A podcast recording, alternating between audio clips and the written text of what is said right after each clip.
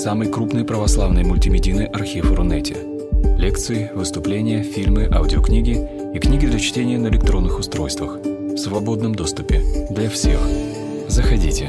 Предания.ру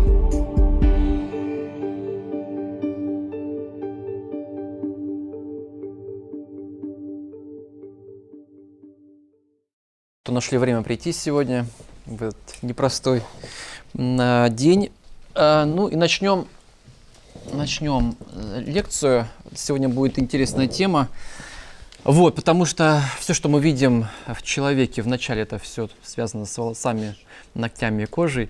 Ну, тут еще глаза есть, конечно, но это отдельная тема, очень достаточно большая, не вместить все. Но а, то, из чего состоит внешний человек – и как это отражается с внутренней картиной состояния организма человека, мы сегодня поговорим. Мы найдем, найдем взаимосвязи, э, основные взаимосвязи, потому что все не вместить, очень огромная, скажем, проблематика и состояние кожи, но мы коснемся основных моментов, которые чаще всего встречаются э, в нашей жизни, э, в частности, в моей работе, в моей практике будет показаны фотографии. Некоторые фотографии сделал, сделал я сам, моих пациентов, и некоторые фотографии предоставили мои коллеги. А, и а, поэтому начнем. Значит, кожа. А, значит, если говорить о всех деринатах кожи, то есть это кожа, волосы, ногти, как я повторяю, они состоят в принципе из одного основополагающего вещества, называется кератин. Кератин это белок, а, который состоит в основном из э, различных аминокислот и скреплен серой. Сера это то, что, такой основной микроэлемент, э, причем что в коже, что в волосах, ногтях, который как бы создает, создает такую упругую структуру этих особенностей. Э, плюс содержит микроэлементы определенные, такие как селен, хром, цинк. О них мы тоже поговорим, о их дефицитах, как это отражается на состоянии этих деринатов. Э, кожа состоит из трех слоев в основном. Это наружный, средний и внутренний. Наружный слой эпидермис. А, эпидермис потом состоит еще из многих слоев. Э, достаточно такой мощный э, как бы объект, где происходит очень много функций. Значит, средний это дерма основной и внутренний то, что содержится подкожная жировая клетчатка и кровеносные сосуды. Могу погромче говорить. Угу. Вот. Э, особенности строения. Э, наружный эпидермис он защищает от, от э, проникновения инфекций, также он защищает от ультрафиолетовых лучей. А, Причем а, сам, сама кожа, тип кожи, он, он разный, а, их несколько типов. Есть тип кожи северного человека, такой бледный, имеет мало количества мелатонина, который очень, скажем, попадает под уязвимость ультрафиолет, ультрафиолетового излучения. И с таким пациентом мы отдельно обговариваем, как находиться, сколько находиться, какие инсоляции, то есть нахождение на солнце, как это все дозированно подходить, потому что Э, очень много случаев, когда э, люди с таким типом кожи белым, они попадают, э, очень часто, допустим, ездят в места, где очень много солнца, и потом получают различные поражения кожи, начиная от сгорания и заканчивая другими более серьезными проблемами. Есть более смуглый тип кожи, есть негроидная раса, которых вообще полностью защищена кожа от ультрафиолетового поражения. Поэтому и все это представлено именно Э, наружным эпидермисом в одном из слоев. Э, дерма – это слой, где происходят э, значит, более объемные функции, э, такие как питание кожи, участвует терморегуляции, выделение, от высыхания, то есть оттуда, там содержатся определенные потовые железы, где выделяется жидкость. Пот выделяется для того, чтобы охладить тело в случае жары. Это такой защитный механизм организма, на, чтобы не было перенагревания тела. Э, и, соответственно, упругость, э, достаточно, скажем так, э, эластичность кожи, она тоже имеет определенные функции из дермы. Причины развития кожных заболеваний, соответственно, есть несколько моментов. Вот опытные дерматологи, они сразу работают с такими значит, врачами, как, как гастроэнтеролог, моя специализация, в очень тесных отношениях, потому что практически 90% заболеваний кожи, они связаны с желудочно-кишечным трактом. А, есть самостоятельные заболевания кожи, но их в меньшей степени. Есть заболевания, которые как триггером являются значит, со стороны внутреннего состояния. Допустим, например, псориаз, да, он полностью зависит от состояния, допустим, функции печени, функции кишечника. И ремиссия поддерживается именно с позиции э, нормального функционирования тех зон. Даже диета, которая назначается, допустим, при псориазе, таком заболевании, э, она, конечно, включает, э, исключает те продукты, которые раздражают слизистую желудочно-кишечного тракта. Поэтому взаимосвязь максимальная. А, э, и, в принципе, это, это, это такая, опять же, защитный механизм, защитный механизм организма нашего, подсказывающий о том, что нужно, как нужно что-то сделать с, с человеком, повлиять как каким-то образом, а, создать условия определенные и так далее. Э, нарушения э, с каждым по отдельности мы обговорим. Э, вкратце мы пройдем, то, какие бывают экзогенные причины заболевания. Это в основном связаны с раздражающими факторами, как я уже говорил, ультрафиолетовое излучение, воздействие там, паразитов, химическое воздействие на кожу, температурное воздействие и э, воздействие патогенных микробов из окружающей среды. То есть есть э, четкие позиции, связанные там, допустим, с укусами клещей, э, есть и вызывающие после этого реакцию определенную, есть определенные воздействия, допустим, там, кислот различных щелочей, или, допустим, у человека, человек, который работает с землей, например, или человек, который работает со, с горючечно-смазочными материалами, у них определенные нарушения идут рук и проблемы кожи, ногтей, в частности, частности, э, вот э, один пациент у меня такой э, есть, он работает в автомастерской, и у него постепенно через 5 лет пошло расслоение кожи практически, именно в, местах ладоней. По-другому это называется контактный дерматит, но он перерос такую же профессиональную вредность, которую пришлось менять ему и профессию, и работу.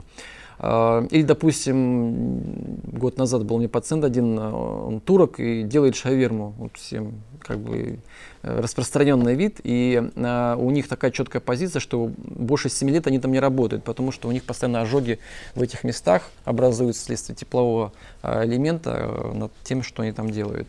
Поэтому э, есть, да, действительно профессии, которые непосредственно влияют. У медиков проблема постоянного спиртового воздействия, обработки рук – а, потому что перед любыми операционными делами, а, то есть э, поэтому проблема сухих рук, сухой кожи у медиков это постоянно спирт, он высушивает кожу, она шелушится, а зимой она еще и трескается, плюс сухой воздух в помещениях, в наших квартирах практически влажности нет, и это все усугубляет процесс а, полностью и создавая условия проблемы.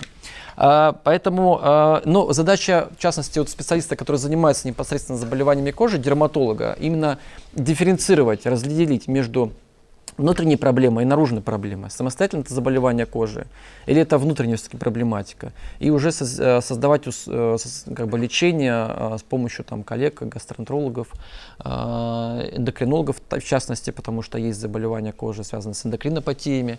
Мы об этом говорим.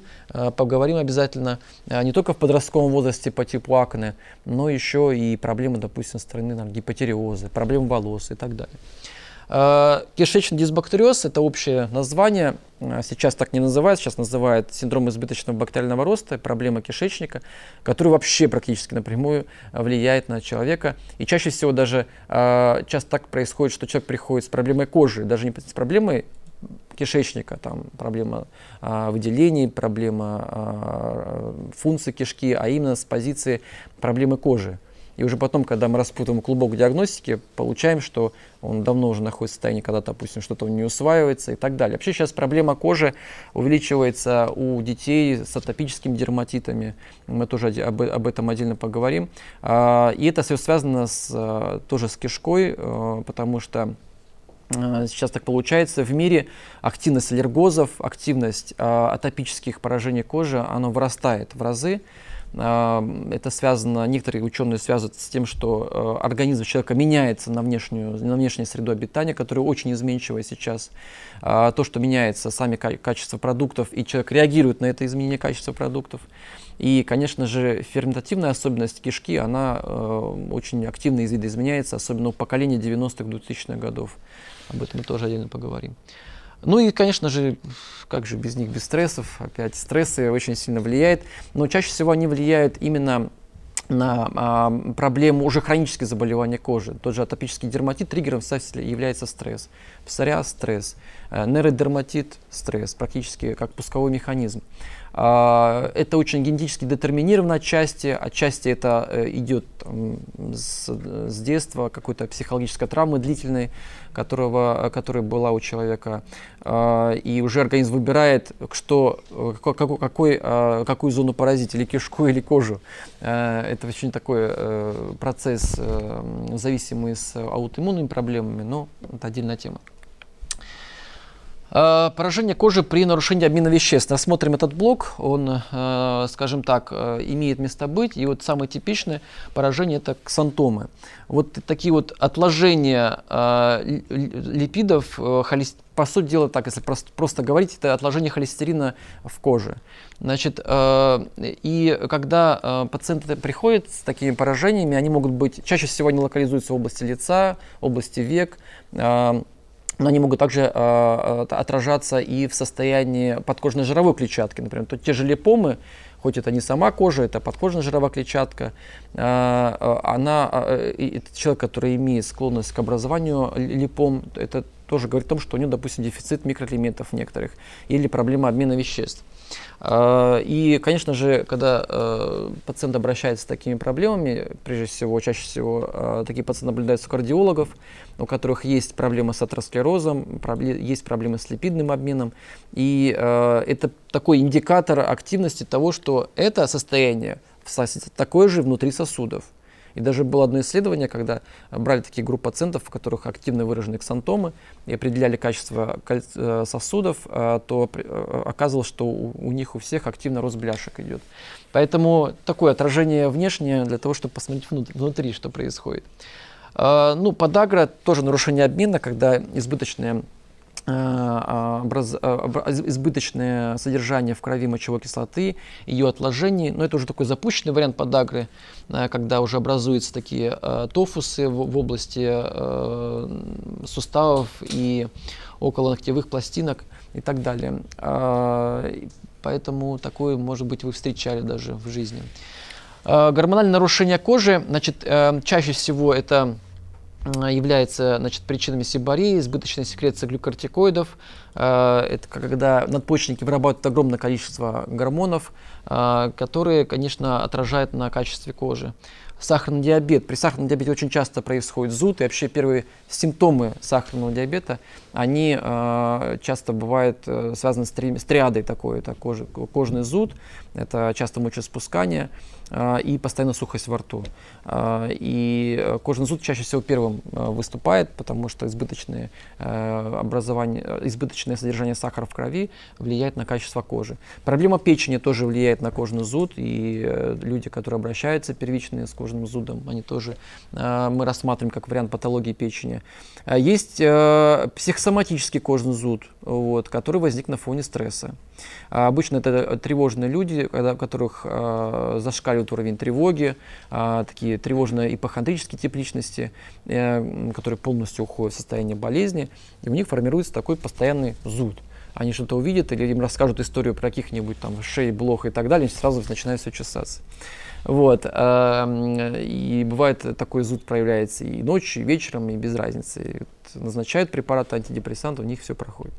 Поэтому э, кожный зуд имеет да, разную историю заболевания органов желудочно-кишечного тракта, алкоголь, инсоляция и так далее, вот, и розоцея, сейчас мы о ней отдельно поговорим.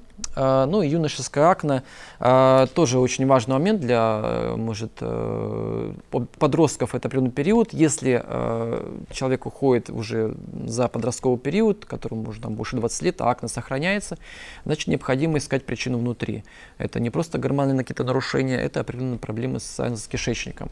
А, бывает, приходят и пациенты и в 25, и в 20 28 лет, и в 30 даже с определенными угревыми высыпаниями.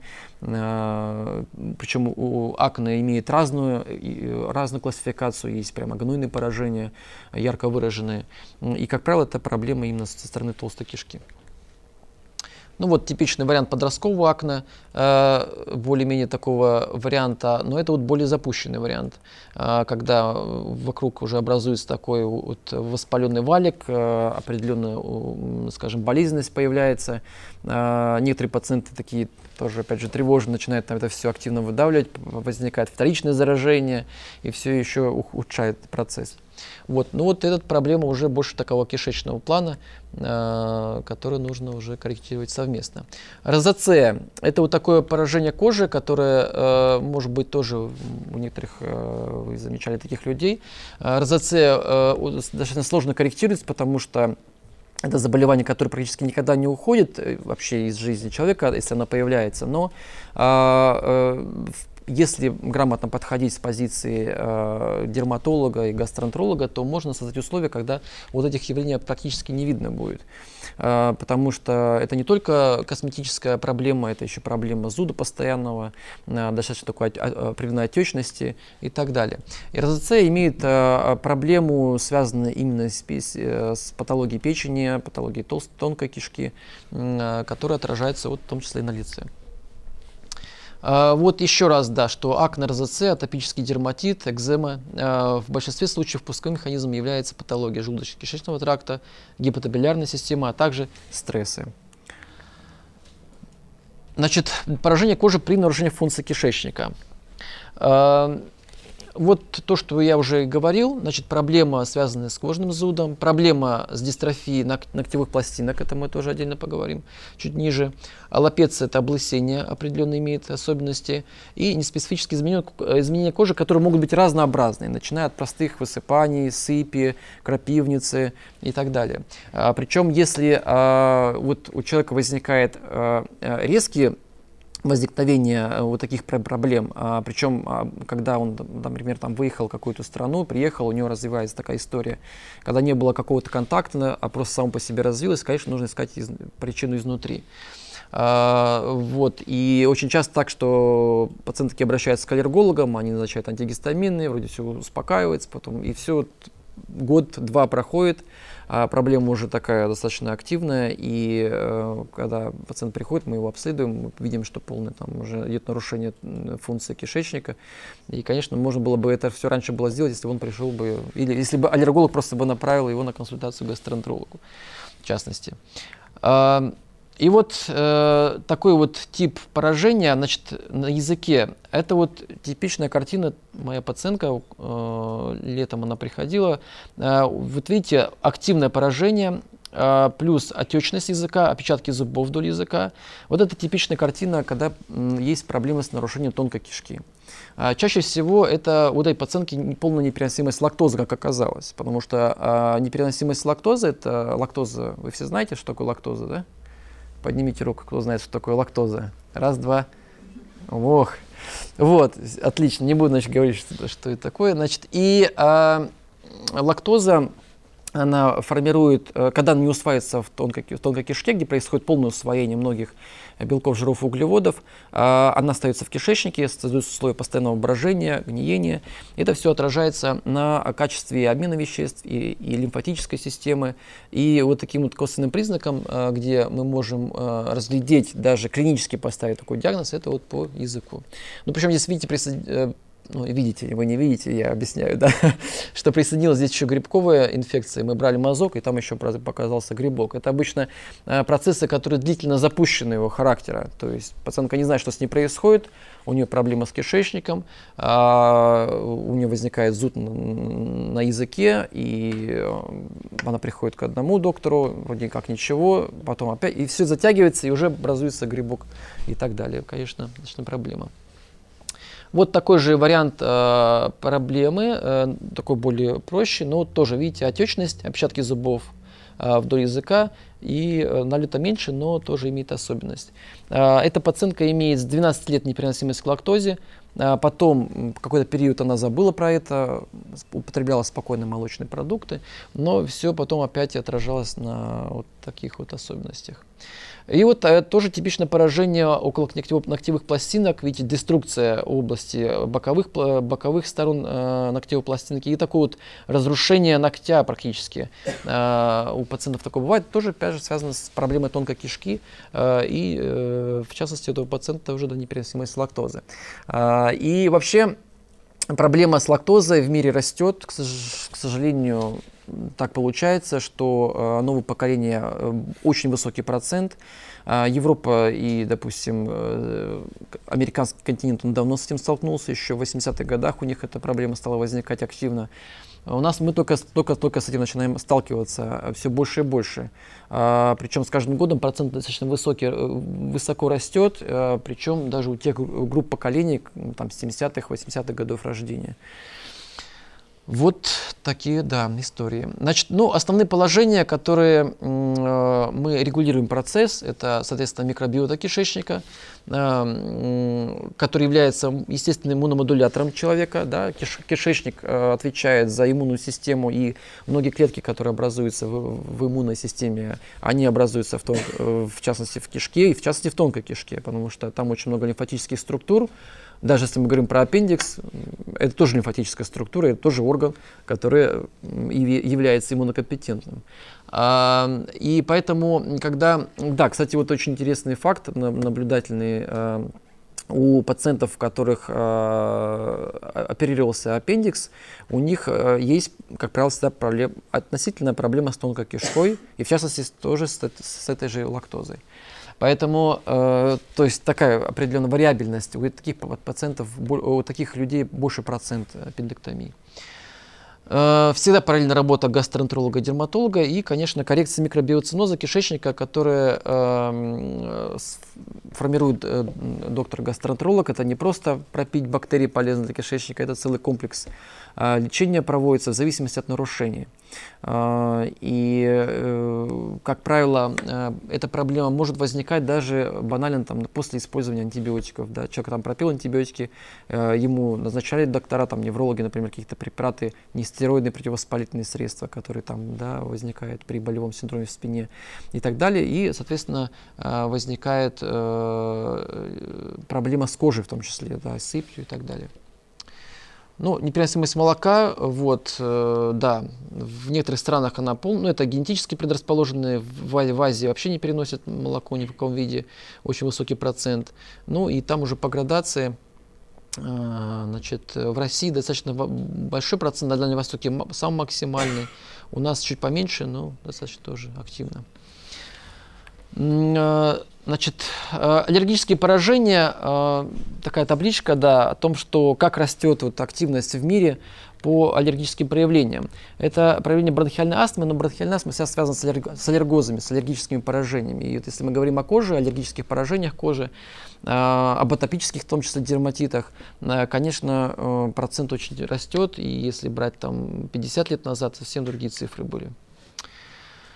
Симптомы атопического дерматита, как я уже говорил, это в основном зуд. Э, в острой форме кожа становится сухой, э, припухлой. Э, ну вот если показать картинку активного атопического дерматита, это вот такая вот история.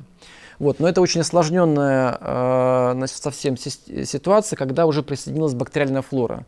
То есть изначально значит, у пациентки это находился вариант атопии, у нее был стресс, как являлся триггером, то есть она страдает атопическим дерматитом с 13 лет, а, и, и пациент, она такого психотипа стрессового, то есть она подвергается очень часто стрессам, а, и поэтому очень часто такие проблемы возникают.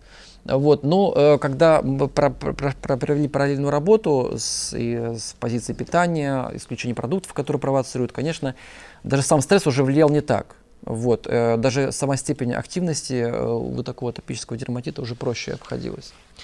Ну, э, с таким поражением, конечно, параллельно ведется, ведется работа обязательно с дерматологом, потому что нужно снимать отек, э, убирать вот эту, это уже по сути экзема, а, вот, когда уже образуется мокнутие. Такие пациенты ходят в перчатках даже, потому что э, проблема да, с, и с видом, и, конечно, испугать даже можно. И вот, обращая внимание, видите, сразу пластинка, ну, может, здесь не очень хорошо видно, но вот пластинка на этом пальце сразу меняет свое качество.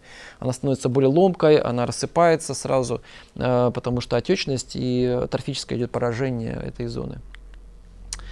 Э, вот, поэтому, э, соответственно, вздутие, мокнутие, вот как э, было показано на рисунке и так далее. Вообще, если говорить о наиболее частых причинах, вот здесь я хочу подчеркнуть два момента. Вот дисбактериоз кишечника с рождения, вот, частая причина. Сейчас я отдельно о ней значит, скажу. И смешанное вскармливание, вот как ни странно, но это потом отражается на жизни человека. Значит, то есть, когда не хватает грудного молока, и э, ребенку с малых лет дают какие-то смеси определенные. Они хоть адаптированы, конечно, сейчас, а раньше, может быть, было хуже в этом плане, если не было вариантов. А, но и всегда, может быть, люди старшего поколения знают, что искали всегда Э, чтобы покормить, то есть брали, ну, искали молочницу, чтобы э, давать грудное молоко другой матери. У меня тут недавно была пациентка, и он говорит, что вот у меня есть моя молочная сестра. То есть это когда одна женщина кормила двух разных абсолютно людей, для того, чтобы вот э, про, про, все было хорошо. Э, значит, частые ОРЗ, особенно в детстве, э, провоцируют атопическое дерм... искусственное скармливание, прежде всего, токсикозы, беременности, особенно, на поздних сроках. Вот, будущим мамам, кто еще не был мамами, обязательно говорю, чтобы если возникают какие-то там проблемы именно на поздних сроках беременности, обязательно нужно сразу обращаться к, гинекологам, которые вас наблюдают и так далее. Потому что именно э, отягощенный поздний токсикоз, он, конечно, практически на 85% формирует атопический дерматит у ребенка в будущей жизни. Э, и вот такие вот истории получаются связаны вот такими вот моментами, да. А, да, кстати, вот этой пациентки тоже не было грудного вскармливания, это было искусственное, искусственное вскармливание. А, и если говорить об смешанном а, проблеме лактации, и если ребенок не получал нормальное питание, особенно в первые 6 месяцев своего, э, своей, своей жизни, а, то, конечно, формируется не только проблема э, кожи и качества, потому что первый год жизни очень важен вообще для человека, в первый год жизни формируется и микробиота кишечника, формируется, закладывается основное жировое депо, из которого потом растут жировые клетки. И э, я как диетолог еще консультирую пациентов с проблемой веса, с ожирением, и практически 70% таких людей, то есть почти каждый третий пациент, у них у всех было искусственное вскармливание. То есть это такая проблема, которая идет на будущее жизнь человека, и при определенных триггерах, в причинах э, эта проблема развивается. А, поэтому надо всеми силами пытаться кормить детей грудью. Долгое кормление тоже может, спровоцировать, но она больше не провоцирует, она провоцирует проблему пищевого поведения психологическое. Это немножко другая тема. А, она провоцирует проблему матери э, со стороны молочной железы, потому что долгое выделение пролактина организмом, когда выделяется при грудном при лактации, она формирует проблему всяких различных в будущем образовании молочных желез, особенно после менопаузы. А, поэтому длительное кормление грудью это не очень, не очень э, хорошо. Вообще считается, первые 6 месяцев это обязательное э, кормление, лактация. Э, с 6 месяцев до года желательно оставить, потому что это определенный источник белка все-таки, хотя уже количество интерлейкинов, различных иммунных клеток, которые передает, которые передает мама, иммуноглобулины в том числе, которого нет ребенка, она их формирует у него. А, а первые 6 месяцев передаются, все остальное потом уже только вариант такого белкового питания. А уже после года это чисто психология идет, э, и мамы боятся отлучать, потому что он плачет, как делать, там ночью не спит, что еще и так далее, и так далее. Поэтому это отдельный, отдельный разговор. А, и, э, соответственно, проблема со стулом и проблема с кишечником. Вот очень важно, а, когда, допустим, вот ребенок рождается, и очень часто у детей, особенно первый, там, второй месяц рождения, третий месяц рождения, мы немножко сейчас о педиатрии заговорим, важный просто блок, поэтому скажу сразу, чтобы к этому не возвращаться. И сразу нужно же корректировать. А, к сожалению, некоторые мамы не сразу обращаются, обращаются, допустим, через год, когда уже идут проблемы с кожей. Хотя на самом деле все начиналось там с проблемы кишечника. Банальные запоры, а, которые нужно было просто корректировать, и там, в принципе, не так это сложно делать. И, э, и допустим, менять питание. А, многие мамы, допустим, ну, очень строгой диете находятся. Если они себе позволяют, сразу возникает реакция у ребенка. Кто-то соблюдает, кто-то не соблюдает. Это очень такие важные вещи. Если как бы на ранних этапах проблемы кишечника у ребенка были компенсированы, то в дальнейшем проблема с кожей, как правило, уходит через год. То есть не, не развивается тотопия. А если год-два прошел, и ребенок в три года приходит э, уже с такими корками на, на руках, то тут, конечно, немножечко поезд уже ушел, к сожалению. Хотя можно было все бы вернуть обратной стороне. стороне. Поэтому первый год жизни это очень важно. А, Поражение кожи при нарушениях функции печени, ну, э, чаще всего это, э, и самый яркий пример, это проблемы, связанные с циррозом, проблемы, связанные с э, активным э, жировым гепатозом печени. Э, вот самые распространенные это неусы венозные и вот такие вот ладони, называется пальмарная ритема. А, вот видите, в уголках такие вот прямо ярко-ярко красные оттенки. Причем это очень отличается, если посмотреть, допустим, на естественном свету, э, ладонь как бы ограничивается э, сво своего э, как бы участка, то есть там идет нормальная кожа, как бы, а здесь как бы идет такой симптом перчаток, то есть отдельная. Причем это не обязательно у человека должен быть цирроз печени с такими ладонями. Это может быть даже на самом деле проблема, которая могла развиться с активным жировым гепатозом, как я говорил, или фиброзом печени. А, чаще всего это касается мужчин, потому что там идет у кого-то алкогольная нагрузка или проблемы с нарушением питания. Поздняя еда очень часто формирует проблему печени. Все, кто ест, кто ест после 9 вечера, поднимите руки. Все, вы преступники. Ну, немного, кстати говоря. Я думал, больше будет. Ну, может, просто не говорит или стесняется. Так вот, после 9 вечера, если вы съедаете какую-то еду, ну, опять же, еда бывает разная, но в целом, даже если человек потребляет еду, сразу возникает нагрузка на два органа. Это печень и кишечник. А почему так устроено? К творогу это тоже относится? К творогу тоже относится. К эфиру? Да. К эфиру Кефиру так, 50 на 50, но тоже. Значит, объясню почему. Это связано с физиологией, особенностями физиологии пищеварения.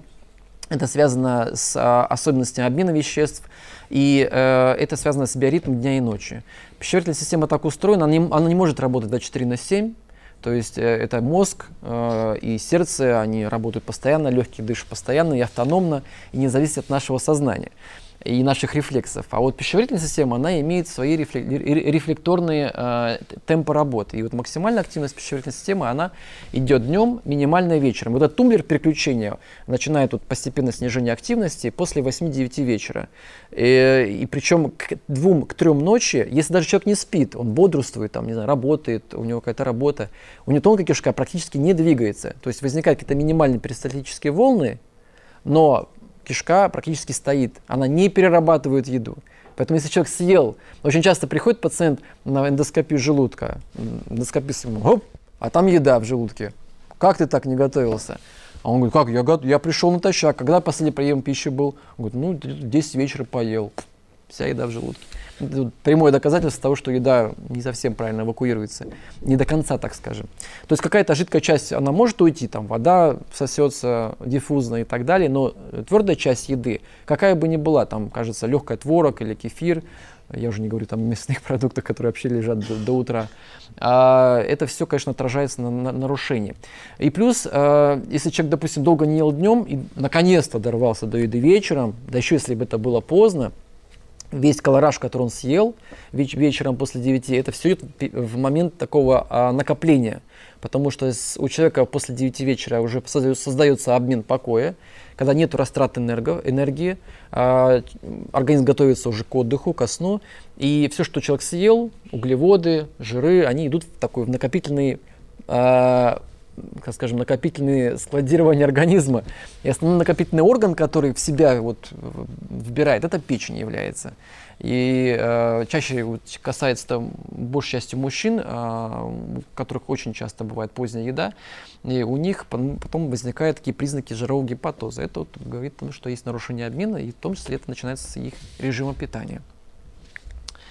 Ну, лимблиоз. Ну, я отдельно его привел, а объясню почему. Потому что очень большой процент лимблиоза в городе. Э, каждую неделю мне человек 10 точно попадается. А, значит, э, проблема лимблиоза, ну, опять же, не, все заражаются им. А, заразиться можно где угодно, это неизвестные источники воды, общепит, но чаще всего в общепитах. Ну, на первых местах это суши, это уличная еда, а, теремок на улице.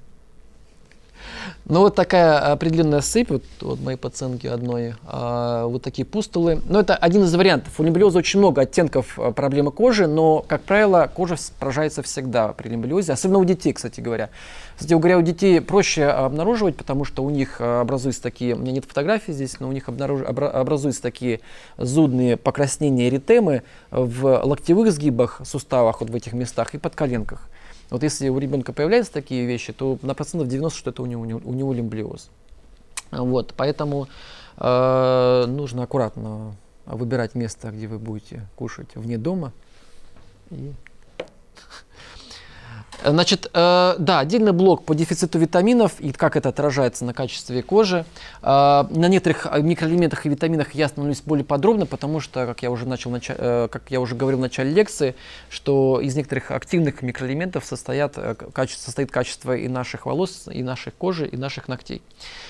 Ну, э, э, самые распространенные такие вещи, да, слоение и мягкость ногтей, то есть когда вот на кончиках мы видим расслоение, да, когда слоистость такая э, ногти образуется, это, как правило, э, возникает на фоне дефицита кальция или даже не дефицита иногда. У человека, допустим, хватает кальция в рационе, но у него он не усваивается. Не усваивается по причине, опять же, низкого витамина D. Допустим, то есть витамин D является источником, переносчиком кальция куда нужно – а, и поэтому, если витамин D низкий в организме человека, то кальций он будет уходить просто во внешнюю среду, а, не, не усваиваясь. И могу сразу сказать, вот хотел в начале лекции, сейчас скажу, а, вообще организм так устроен, что все, что не хватает по микроэлементам, витаминам, он э, отдает э, вот деринатам, вот коже, волосам и ногтям в последнюю очередь, то есть по остаточному принципу. То есть сначала он обеспечивает центральные органы власти, мозг, сердце, легкие, печень и так далее, красный костный мозг. А все, что остается уже по остаточному принципу, он отдает уже на периферию, то есть на то, что мы получаем. Поэтому, когда мы видим определенные признаки по дефициту, это уже нужно говорить о том, что нужно или сдать уже кровь на эти микроэлементы, чтобы посмотреть концентрацию их в организме, или уже какие-то ну, предпринимать попытки компенсации на, на ранних этапах. Потому что если, допустим, того же цинка не будет хватать, и он будет активно это проявляться на коже, я скажу, каким образом получается, то а, потом это будет отражаться на обмене веществ, на активном там, откладывании жира и так далее, и так далее. То есть это э, такой вот первый индикатор, первые значки, которые нужно обращать внимание. Э, белые пятна на ногтях вот с цинком, как я уже говорил, э, очень важный микроэлемент. Э, такие, знаете, как такие белые точки на ногтях появляются. Это вот четко с цинком связано. Медленно растущие это железо. Да, вот очень пациентов, вот мы сейчас отдельно потом поговорим. Угу. Вот сразу покажу вам ногти таких людей. Вот видите, это вот у пациентов, у которых очень сильный очень долгий дефицит железа был в организме, то есть э, железодефицитная анемия, и образуются такие вот койлонихи, это когда э, в виде такой ложки ногтевые пластинки образуются. Еще бывает, когда валик такой образуется на ногтях, как бы такая бугристость. И вот э, врачи опытные, они сначала берут ладони руку так и смотрят пальцы. Э, вот, как, как изменен, изменена ли ногтевая пластинка у человека. Потому что если она, допустим, бугристая или имеет такую вот выгнутость, это говорит о том, что дефицит железа уже налицо. Вот, ну, возвращаясь обратно. А, значит, потрескавшиеся губы и так далее, трещины в уголках рта – это основная группа витаминов В, особенно В2 и В6, это мы отдельно о них поговорим. Ну и проблема зубов, это не относится к нашей теме, но тем не менее зубы это тоже остаточный принцип расходования микроэлементов, витаминов, в частности, а, особенно витамин D, особенно кальций, особенно фтор. А фтора, как мы знаем, в нашей воде есть в нашей воде фтор, в Невской воде? Как думаете, есть, нет? Отсутствует он у нас. Поэтому э, это отдельный разговор, поэтому нужно использовать те продукты, которые содержат фтор, кстати говоря. Или пить, кстати говоря, воду, которая содержит фтор. А, то есть компенсировать питьевую воду за счет а, воды. А, есть различ, различные питьевые воды, где есть содержание определенного фтора, и ее нужно как бы хотя бы использовать в течение как бы недели, хотя бы там несколько раз, ну там два или три раза в неделю. То есть вы полностью переходите на питьевую воду, где содержится фтор. Допустим, если там день пьете ее, допустим, день, прош... день обычной воды, день опять пьете. То есть обязательно компенсировать эту проблему, потому что в городе Санкт-Петербурге огромное количество стоматологий. Это не просто так. Паста со фтором, да, но там не совсем так, там идет такое диффузное ус усвоение. Но, э, скажем так, э, во рту не совсем этот микроэлемент всасывается хорошо. Он всасывается там в кишке, а сублингвально он не всасывается. Ну а если пасту вы не глотаете, то... Э, ну, это сейчас отдельно поговорим. Э, да, я скажу, как, какие у нас есть варианты в городе. Э, значит, ну и вот то, что на коже образуется, значит, сыпь, значит. Да, значит, что значит сыпь? Э, то есть сыпь, она может быть не связана, как правило, с проблемами там, аллергии, то есть это просто может быть зуд с небольшими расчесами, это вот банально не хватает цинка. А, сухость, э, витамин А, витамин Е. Вот жирорастворимые витамины, витамины, витамин А и Е, это вообще это качество кожи. Вот сразу можно определять, вот э, я иногда пальпирую же, вот смотрю, о, кожа тут как у гуся значит, сухая, а у некоторых вообще там ихтиоз такой уже образуется. Э, это у, у, тут несколько проблем. Или у пациента э, нехватка в рационе жирорастворимых витаминов, витамина А, Е и D, или у него плохая усвояемость этих витаминов, это уже проблема уже кишечника, кишечника идет. А, или у него очень высокий расход. Э, вот, вот обычно, когда пациенты некоторые приходят, которые живут в Санкт-Петербурге, являются там какими-то веганами там, или вегетарианцами, у них очень маленький, маленькая жировая квота в рационе, и у них очень такая часто сухая кожа. Вот. Ну, если они компенсируют, конечно, витаминами, которые из, ну, извне да, принимают. Поэтому э, тут такой нюанс определенный. Э, ну вот, давайте мы поговорим о более таких ярких примерах. Ну вот то, что говорил, витамин В2 и В6. Вот Э, такие вот трещины на губах, особенно зимой это происходит, осенью, когда значит, холодно, резкая температура, смена температуры. Ну и, конечно, стрессы провоцируют расход витаминов группы В. Ну, а их полно. Э, или, допустим, человек переболел какой-то болезнью там, или какую-то инфекцию перенес, э, расход витаминов группы В идет очень колоссальный. Э, Зайды вот под названием простым или там по-другому называется ангулярный стоматит. Это вот в таких уголках рта, наверняка видели такую да, историю. Это опять же нехватка витаминов группы В, э, в частности В2. А, а вот такой язык, вот такой вот некрасивый, да, называется еще географический язык. Ну, гласит по-другому, это отечный, с таким налетом, и вот с такой вот географией, такие островки, островковые такие отдельные пятна. Это вот нехватка витамина, витамина В6, передоксина. Вот, а, в том числе. Это, конечно, может быть проблема еще и тонкой кишки, но B6 это точно проблема. Особенно, если, допустим, у человека нормальный был язык всю жизнь, и вдруг у него он открывает рот, смотрит в зеркало, что такое, значит, скорее всего, нехватка витамина группы В. Вот э, немножко на витамине С остановимся, потому что тоже э, очень высокий расход. В, на самом деле в продуктах мы его получаем мало. Мой любимый вопрос, где содержится максимальный витамин, витамина С, в каких продуктах? Неправильно ничего. Да, мы же говорили, Анна, вы же знаете, или про склероз лекцию отдельно.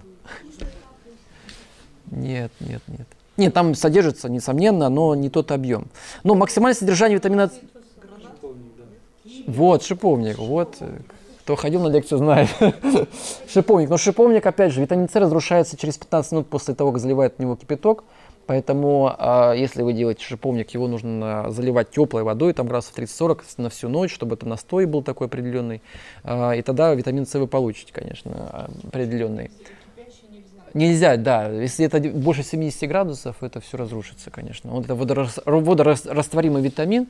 Ну и, соответственно, если вы э, термически обрабатываете овощи, да, там, то, соответственно, там тоже никакого витамина С давно нет.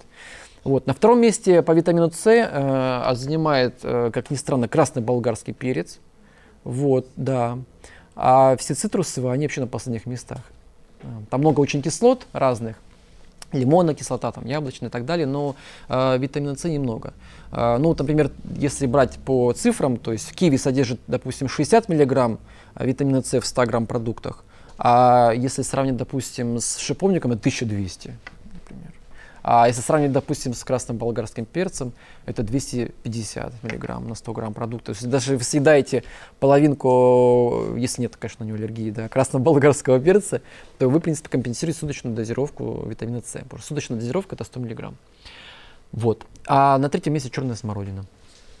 Ну вот, и если не хватает, вот очень часто приходят пациенты, спрашивают, у меня такие красные точки появились. И как-то их стало больше и больше. А, вот такие петехи. Некоторые приходят, да, проблема с поджелудочной железой. Банально просто витамина С не хватает. Вот, поэтому просто если э, их становится все больше и больше, это вот нужно, можно в принципе сдать э, анализ крови на витамин С, посмотреть, есть такой анализ крови специально, да, поэтому. Ну и такой фолликулярный гиперкератоз образуется на поверхности кожи, э, особенно вот в локтевых, э, на локтях или на, на, на коленках, а у некоторых пациентов э, обычно это связано с, дефицит, с дефицитом железа и с дефицитом витамина С. Ну вот. Обычно это такие друг друга а, э, как бы микроэлементы и витамин, которые друг друга помогают усваивать, кстати говоря. Но дефицит железа тоже остановлюсь, потому что очень высокий процент в городе, э, ну, относится в основном к женскому полу, потому что в основном они, у них высокий риск. Мужчины как правило, этим не страдает, если у них нет проблемы с кишечником. А так, э, конечно, да. И очень часто, что мы видим? Мы видим проблему с а, облысением, аллопецией. Вот, эта женщина, видно сразу бледный цвет лица, да, видно определенные зоны а, значит, поражения. Это, скажем, такое даже диффузное облысение. Мы отдельно будем говорить про волосы.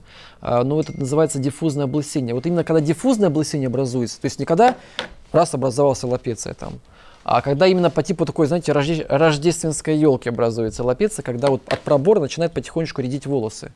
Это, как правило, проблемы изнутри идут. Проблема метаболизма, проблема, возможно, с гинекологией, там, с яичниками, это отдельно мы отдельно поговорим чуть ниже. А, или просто банально не хватает железа, потому что железо а, отвечает за качество волосяных фолликул, и когда не хватает, э, то волосяные фолликулы становятся очень слабыми, э, они э, ну, расшатываются, и волосы, которые выходят из фолликула волосяного, а бывает, что по 2-3 волоска выходит, не один волос выходит, а 2-3, а, потому что есть, есть э, женщины с, очень с, такой, с густыми волосами, да, вот есть понятие, это генетические вещи. А есть, допустим, очень редкие волосы, да, из, из рождения. Это связано с тем, особенностями строения волосяных фолликулов. Потому что из одного э, фолликула выходит, допустим, 5 волосков, и все там миллионы это волос и образуется такая копна. И как раз при проблемах, э, особенно железа, возникает потеря вот этих второстепенных волосков. Один остается, который прикреплен к мышце, который поднимает волосы. А все остальные второстепенно не исчезают, потому что не хватает микроэлементов. А да, постепенно, постепенно улучшается процесс, но а, для того, чтобы, а, то есть, когда трихологи, да, специалисты, которые работают с качеством волос, они когда они компенсируют. То есть, ну, там в зависимости от дефицита железа. Бывает такой дефицит железа, как у меня вчера пациентка была 55 гемоглобин, да, там понятно, что да, э, конечно, там нужно сначала внедрить железо, э, вот, а потом уже компенсировать и э, работать с волосами непосредственно там уже в какие-то мази, использовать шампуни специальные и так далее. Но вообще эта ситуация компенсируется, улучшается качество однозначно. Но не сразу, первого дня не ждите сразу, что там нас растет. Тем более там же должен определенно пройти, пройти период новых волосяных да, ростов, поэтому... Да, кстати, вот есть, ну это отдельно поговорим, не буду забегать про волос. Значит, и э, вот у таких пациентов есть, э, значит, сибарийный дерматит лица. Это вот такие вот покраснения и шелушения в области носогубных треугольников. Но это, кстати, говорят, не только с дефицитом железа связано, это еще с нехваткой цинка связано очень часто. Вот именно когда очень возникает такая проблема в этой зоне. И, это, и эта зона, носогубная вот такая вот, она э, говорит о проблеме с тонкой кишкой. То есть, опять же, э, усвоение, микроэлементы, пищевая непереносимость э, и так далее, и так далее. То есть нужно диагностировать и смотреть. Ну, это мы уже смотрели. Ну, дефицит кальция, ну, это совсем жуткий дефицит кальция, вот, когда совсем там уже разрыхляется и поражается ногтевая пластинка, качество ее. Э, дефицит цинка. Ну вот, обращая внимание на такие вот ногтевые пластинки, они, вот видите, имеют такие вот продольные борозды. Вот прямо ярко-ярко выраженные. Очень часто у пациентов такое замечаю. А, и это вот такой явный, явный признак э, нехватка цинка в организме. Вообще цинк уникальный микроэлемент, он участвует практически во всех процессах, во всех. То есть нет э, обмена в организме, какого-то реакции определенной ферментативной, где цинк не участвует. Вот, начиная от мозга, заканчивая кожей. И э, поэтому э, этот микроэлемент очень быстро расходуется при определенных заболеваниях, инфекциях, воспалительных процессах и так далее. И, конечно же, первое, что реагирует, это кожа. Она становится сухой очень. А, вот возникают такие вот, как я уже показывал в предыдущем а, слайде, а, эритемы да, вокруг носогубных треугольников. И вот такие вот с бороздами ногтевые пластинки. Возникают такие вот, э, вот такие вот красные высыпания. Это тоже часто связано с нехваткой цинка. Ну вот основные продукты, где содержатся, э, значит, животных растительных продуктах, где содержатся витамины, основные витамины, э, водорастворимые и жирорастворимые витамины. Вот. Обращаем внимание на последний витамин H, так называемый, биотин еще по-другому называется. Мы о нем отдельно поговорим, потому что он очень влияет на качество волос. Очень влияет. А, и поэтому трихологи очень часто назначают этот э, микроэлемент для того, чтобы восполнить эту потерю. Эм, кстати говоря, содержится он только в э, животных продуктах практически, э, потому что э, в растительных продуктах его очень мало. Ну и, соответственно, на, что, на чем хотелось бы остановиться? Ну вот на витаминах В2, В5, вот, очень много его в брокколи, очень много вот, в лисичках, да, кстати говоря, очень гриб такой, витамин насыщенный, кстати говоря. А, да, и грибы, которые, да, не поражаются этими, как они, в земле. Да, да, да, да, да. Вот, поэтому, значит, э, в орехах очень много, да. И э, жирные сорта рыбы, э, соответственно, субпродукты, то есть печень, легкие почки, там очень много микроэлементов различных. Э, поэтому основной витамин А. Вот, и вот у печени белого медведя содержится огромное количество витамина А. Вот. У эскимосов у них есть четкая Э, правило не есть печень медведя, потому что можно умереть от, от интоксикации витамина А, даже от кусочка. Вот. Но это так вам говорю о том, что витамина очень много вообще в, в, в печени животных, э, и поэтому, если есть проблемы, сухая кожа, качество кожи, да, нет эластичности, Конечно, да. А особенно это часто происходит у пожилых людей, когда их сажают на э, значит, э, пресловутую гиполипидемическую диету против атеросклероза, которая вообще никак не влияет на атеросклероз. Вот, обезжиривают им все, весь рацион. Ешьте кашки, там, яйцо раз в неделю, желток раз в неделю, никакого жира, никакого сала, ничего нельзя, особенно зимой, и все, и сразу проблема с кожей начинается, конечно же. Не только с кожей, витамин А отвечает за сумеречное зрение, возникает, пардон, куриная слепота даже таких пациентов. Но это совсем запущенный случай, но а, качество значит, восприятия света и качество сетчатки, это полностью от витамина А зависит. Поэтому жирность в рационе должна быть нормальная, адекватная. Особенно в городе Санкт-Петербурге. Почему? Потому что мало солнца, холодно, перепады температуры – Поэтому не садитесь на безжирные диеты. А, источники микроэлементов основных, а, значит, а, вот останов, остановились на цинке, да. Вот, кстати, вот на последнем месте тут поставили устрицы, на самом деле они занимают первое место, но не надо их есть здесь у нас, э, за срок качества их не найдете хорошего. Но если вы поедете куда какую-нибудь в Испанию или в Италию, где там есть э, устрицы непосредственно, то есть их нельзя много, потому что там содержится огромное количество цинка, больше 200 мг в 100 граммах продукта. А, вот, а суточная дозировка, видите, какая? 12 мг. То есть, если вы скушаете 100 грамм устриц, вы получите почти там, полугода, полугодовую дозировку цинка, но его можно передозировать. И бывает, у меня был случай, один у пациентов, они съели, ну, одна пациентка очень увлеклась, она очень их любит, и съела две порции устриц. У нее была такая интоксикация с такими проблемами на коже потом. Это была такая передозировка цинка. Редко, но бывает. Но это когда я вот... А те люди, которые живут в том регионе, они немножко адаптированы к таким условиям, у них немножко по-другому усваивается цинк. В общем, свои особенности везде есть. А, орехи, да. Вот селен еще такой микроэлемент, мы о нем тоже отдельно поговорим. Больше всего содержится в бразильском орехе. Вот если вы съедаете один бразильский орех в день, то это, в принципе, почти суточная дозировка селена. А селен это а, микроэлемент, который, отвеч... который значит, против онкологии, он, это антиоксидант очень мощный. Из таких известных продуктов он содержится еще в чесноке. Вот, его достаточно много в чесноке, но чеснока много не съешь. Вот, поэтому бразильский орех, бразильский орех выручает. Э, значит, и вот обращаю внимание на кремний еще. Э, значит, это вообще микроэлемент, который постоянно в дефиците у нас находится. А кремний э, отвечает за качество, опять же, волос и ногтей очень активно. Почему мы находимся в дефиците? Потому что весь кремний содержится в кожуре. Кожуре фруктов, кожуре овощей. А мы что делаем чаще всего? Ее да. Поэтому Проблема заключается в том, что иногда нужно, если нет проблем с, кишечником и с желудком, и нормально усваивать сырые овощи, иногда съесть там морковку сырую или иногда съесть что у нас там еще есть из таких, ну даже сыр, сырую свеклу, да, э, иногда можно использовать, а, чтобы какой-то процент был кремния.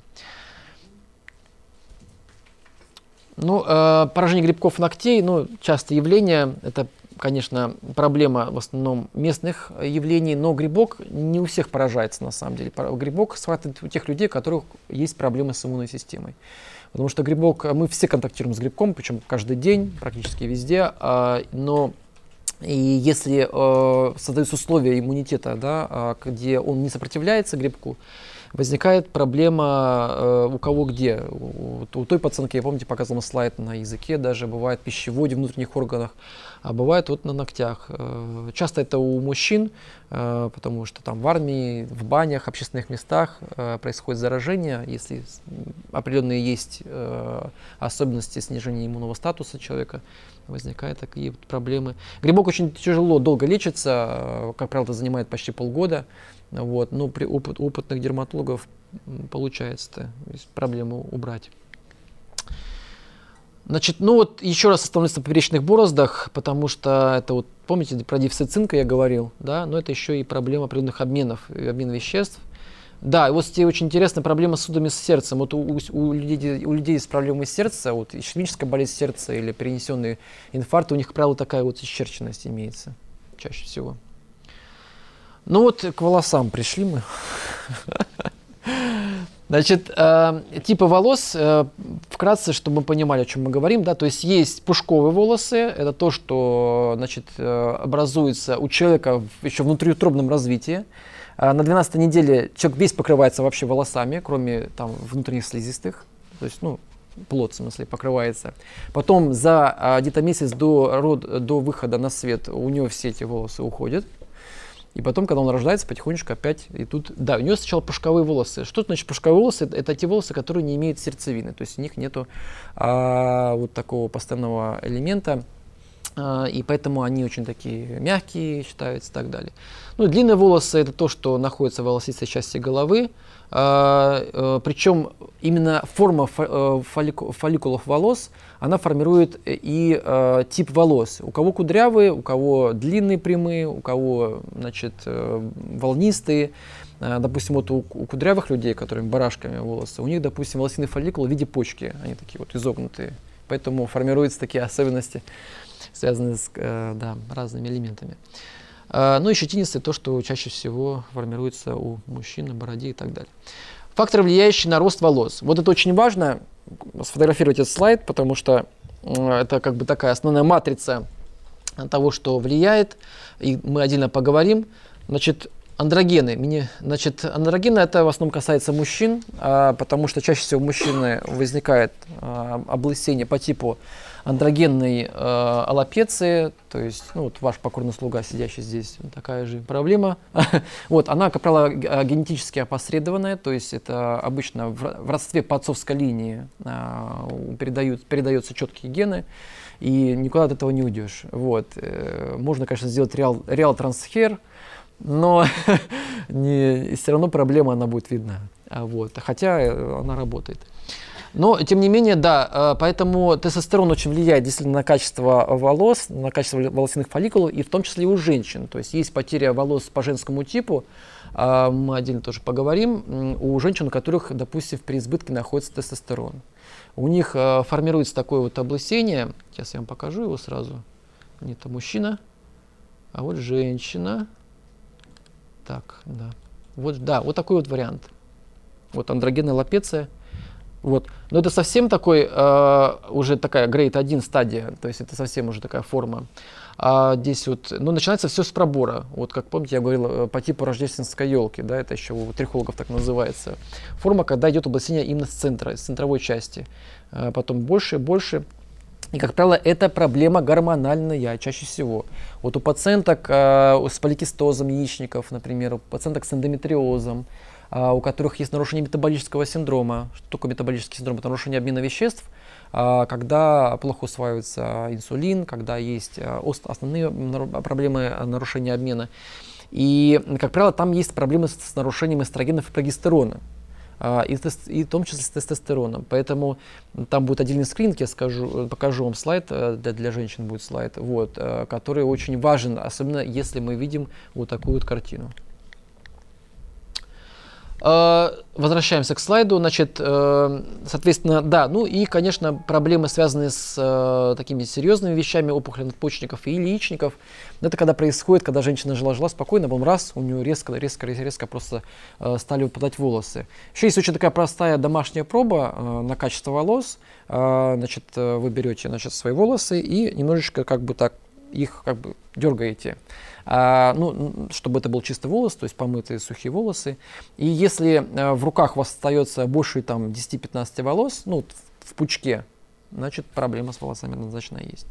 Вот. Некоторые терихологи говорят, что если вы помылись в душе, и после вас вы собираете значит, больше 100 волос, ну, как бы такая единица считается, ну, в общем, а, то однозначно есть проблемы, к этому, с этим нужно обращаться. Понятно, что у женщин волосы растут быстрее, чем у мужчин, у них совсем другие э, значит, процессы. А, вот. Кстати, зимой волосы медленнее растут, чем летом. Это сезонность. Да, так же, как и ногти, абсолютно верно. Вот, э, поэтому да, ну э, э, дальше гипотереоз. Это проблема с щитовидной железой. Э, всегда, когда и начинается проблема с волосами, всегда мы исследуем гормоны щитовидной железы. Э, и чаще всего это проблема именно гипотереоза.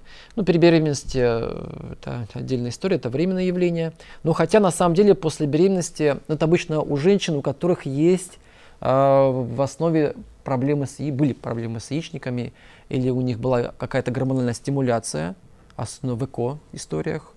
И там проблемы потом с волосами очень, как правило, начинаются серьезные по типу вот, ПВЖТ, потери волос по женскому типу. Э, расовые принадлежности, конечно, да, вот если посмотреть афроамериканцев, да, какие у них волосы жесткие, как леск, остальные такие, и у них, как правило, не возникает вообще лапеций. Это вот с особенностями строения волос такая история. Значит, дефициты витаминов и микроэлементов мы уже обговаривали некоторые с ними, да, то есть э, и отдельно сейчас поговорим про них, э, про именно конкретно волос касаемых. И стресс. Стресс э, очень часто, э, когда человек приносит стресс, у него возникает э, просто выпадение волос. А почему так происходит? Потому что при стрессе а, образуются гормоны, гормоны стресса, в том числе кортизол, а, адреналин. Они сужают периферические сосуды, а периферические сосуды капилляры кровоснабжают волосяные фолликулы, и возникает атрофия. И вследствие плохого кровоснабжения значит, э, этой зоны происходит выпадение вот этих второстепенных волосяных волосков, которые выходят из волосяного фолликула. Тем самым происходит достаточно активная потеря волос. Вот, поэтому значит, и основные витамины, микроэлементы для волос, которые э, обязательно нужно исследовать, если есть проблема с этим делом. Э, ферритин, жел... Пардон, ферритин железо обязательно исследуется в анализе крови, кальций, цинк, э, ну вот цинк ломкость и аллопеция именно Uh, вот очень типично при, при нехватке его, когда именно такие очаги возникают uh, в разных местах, такая очаговая лапеция. Витамин D, это понятно. Биотин, вот то, что я говорил, диффузное выпадение волос, э, витамин H еще называется. Витамин А, качество, ну, то есть это качество самого, самого волоса, его структуры э, и на чешуек, потому что если посмотреть под микроскопом волосы, они имеют как такую, как строение такой черепицы, крыши черепицы, да, то есть она один, один на другую наслаивается. И э, бывает, когда проблема с волосами, особенно при нехватке жирорастворимых витаминов, а витамин А и витамин D, витамин Е это жирорастворимые витамины, а, как правило, эти э, как бы черепич, черепицы, они вот так вот, в таком состоянии, не, не, не друг на друге, а в таком вот э, разъяренном или быстро распадающемся состоянии, то есть целостность нарушается. Если взять, допустим, волос и вот так вот взять, он сразу рвется. Селен и э, медь, и там еще внизу не высветилось, это еще кремний немножко. Вот, но медь э, очень важная. Вот, кстати, вот витилиго, видите, отразил, значит, это вот определенные такие пятна, у некоторых людей появляется, и это обычно э, связывают некоторые дерматологи с нехваткой меди в организме или с нарушением обмена печени, где происходит накопление меди. Такой очень тонкий момент. Вот андрогенная лапеция у мужчин, она формируется таким вот образом. А, и вот очень интересное наблюдение вот у евнухов, у которых, ну такой не очень, конечно, пример, а, может быть, положительный, но вот у, у, у таких людей, у которых идет кастрация, у которых нет вообще тестостерона, у них очень хорошее качество волос, они вообще не лысеют практически. Это вот э, таким вот эмпирическим образом э, было наблюдение связано с тем, что действительно андрогены, тестостерон очень влияет на качество волос, ну как бы на на, на, на, на волосы у мужчин. И э, есть определенные риски, на самом деле, у мужчин. Они таковы, что если сочетается вот эта андрогенолопеция и метаболического синдрома, то есть гипертония, ожирение, сахарный диабет, ожирение печени, вот то, что я говорил, да, такие животы огромные у мужчин бывают, появляются, то э, здесь имеется очень высокий риск коронарной болезни сердца, то есть э, проблемы с инфарктом, инсультом и так далее. Поэтому качество обмена обязательно нужно э, веществ, э, метаболического профилакти, профилактику нужно проводить обязательно. По крайней мере, хотя бы начать это с режима питания. Э, и облысение темени в, с ранним началом, особенно около 20 лет, если у, молодого человека возникает, то тут даже вот такая вот история получается. Э, когда имеется вот такое очень быстрое начало, а, то а, такие а, мужчины попадают под контроль урологов, под контроль там ПСА и УЗИ, потому что есть свои особенности. Ну, не буду повторяться, да, с этим понятно, да, то, что если такая, мы видим такую картину, диффузную лапецию, это значит, говорит, говорит о том, что есть проблема гормонального плана, метаболического синдрома. Ну и скрининг при потере волос по женскому типу, да, то, что вот обычно э, смотрят и берут на, в анализах, э, определяют проблему. Это тестостерон, это глобулины, э, гормоны, значит, пролактин да, и э, гормоны щитовидной железы. Вот. И делается еще УЗИ надпочечников и яичников для того, чтобы определить, исключить различные образования в этих зонах. Э, потому что вот, э, у меня одна пациентка э, наблюдалась, у которой была а, а, аденома надпочечников, и у него практически там за месяц вообще все волосы выпали от огромного количества выбросов кортизола кровь, в кровь. То есть такие были гормонзависимые опухоли. Поэтому такая вот история. Ну, это больше, да, для женского пола. Значит, э, основные моменты, ну, э, то, что нужно использовать. Э, конечно, в основном это занимаются косметологи, люди, которые больше в этом... Ну, я сделал такую подборку небольшую для того, чтобы понимать, что просто мытье волос это недостаточно. Во-первых, нужно начать с того, что нужно определить свой тип волос. Да, какой он там, жирный, сухой, ломкий, качество волос. Да, а определить, есть ли проблема вообще с волосами. И уже под эту историю уже подбирать свой шампунь.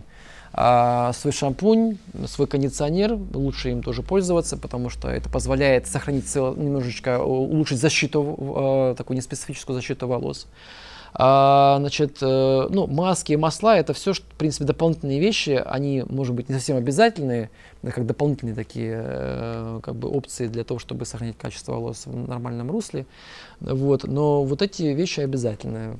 Просто таким шампунем для всего лучше не пользоваться, лучше как бы, да. Ну и правила мытья волос, кто знает, что нужно. Что? Два раза в день? Нет, два раза в день не надо, слишком потеряете быстро волосы. А, вот, да, правильно, два раза намылить. Раз смыть. Да, да, и теплой водой, не горячей, потому что, да, при а, сильно горячей воде происходит а, выделение кожного сала очень активное, и поэтому не очень будет хорошее качество смыва. Поэтому... Ну, это в зависимости от типа волос. Если жирные волосы, то мыть придется часто. Если волосы сухие э, и ломкие, то здесь, да, здесь определяется момент и э, рекомендуется не чаще, чем 3-4 раза в неделю. Поэтому в зависимости от типа волос. Ну вот, э, да, значит, то, что я уже говорил, и вот просушку, да, то есть быстрое высушивание феном или сухим жаром вредно, потому что вот эти пластинки на волос, они очень быстро разрушаются, разлетаются, и качество становится очень плохим. Очень часто э, там, женщины усугубляют красками разными вот, волос. И с этим очень нужно дозированно быть, потому что у меня есть такие пациентки были, которые получали аллергические дерматиты, даже от того, что они часто используют эту проблему. И э, плюс э, вот у меня есть э, определенная когорта пациентов, э, которые ну, косметологами являются. И через 10-15 лет после такой профессиональной деятельности они уходят на натуральную косметику практически все. Почему? Потому что вот при контакте с, с- постоянно с э, красками химическими, да, искусственными, синтетическими, они, конечно, получают такие профессиональные поражения и рук, и, и носоглотки, потому что все это вдыхается. И э, проблема даже вплоть там до реакции иммунной системы, то есть такие серьезные вещи. Даже атопический дерматит развивается на фоне этого дела. Внешняя чистота и изящество должны быть отражением внутренней чистоты и красоты. Белинский. Спасибо за внимание. Лекция проведена и записана по заказу православного мультимедийного портала «Предание.ру». Лекции, выступления, фильмы, аудиокниги и книги для чтения на электронных устройствах в свободном доступе для всех. Заходите. «Предание.ру»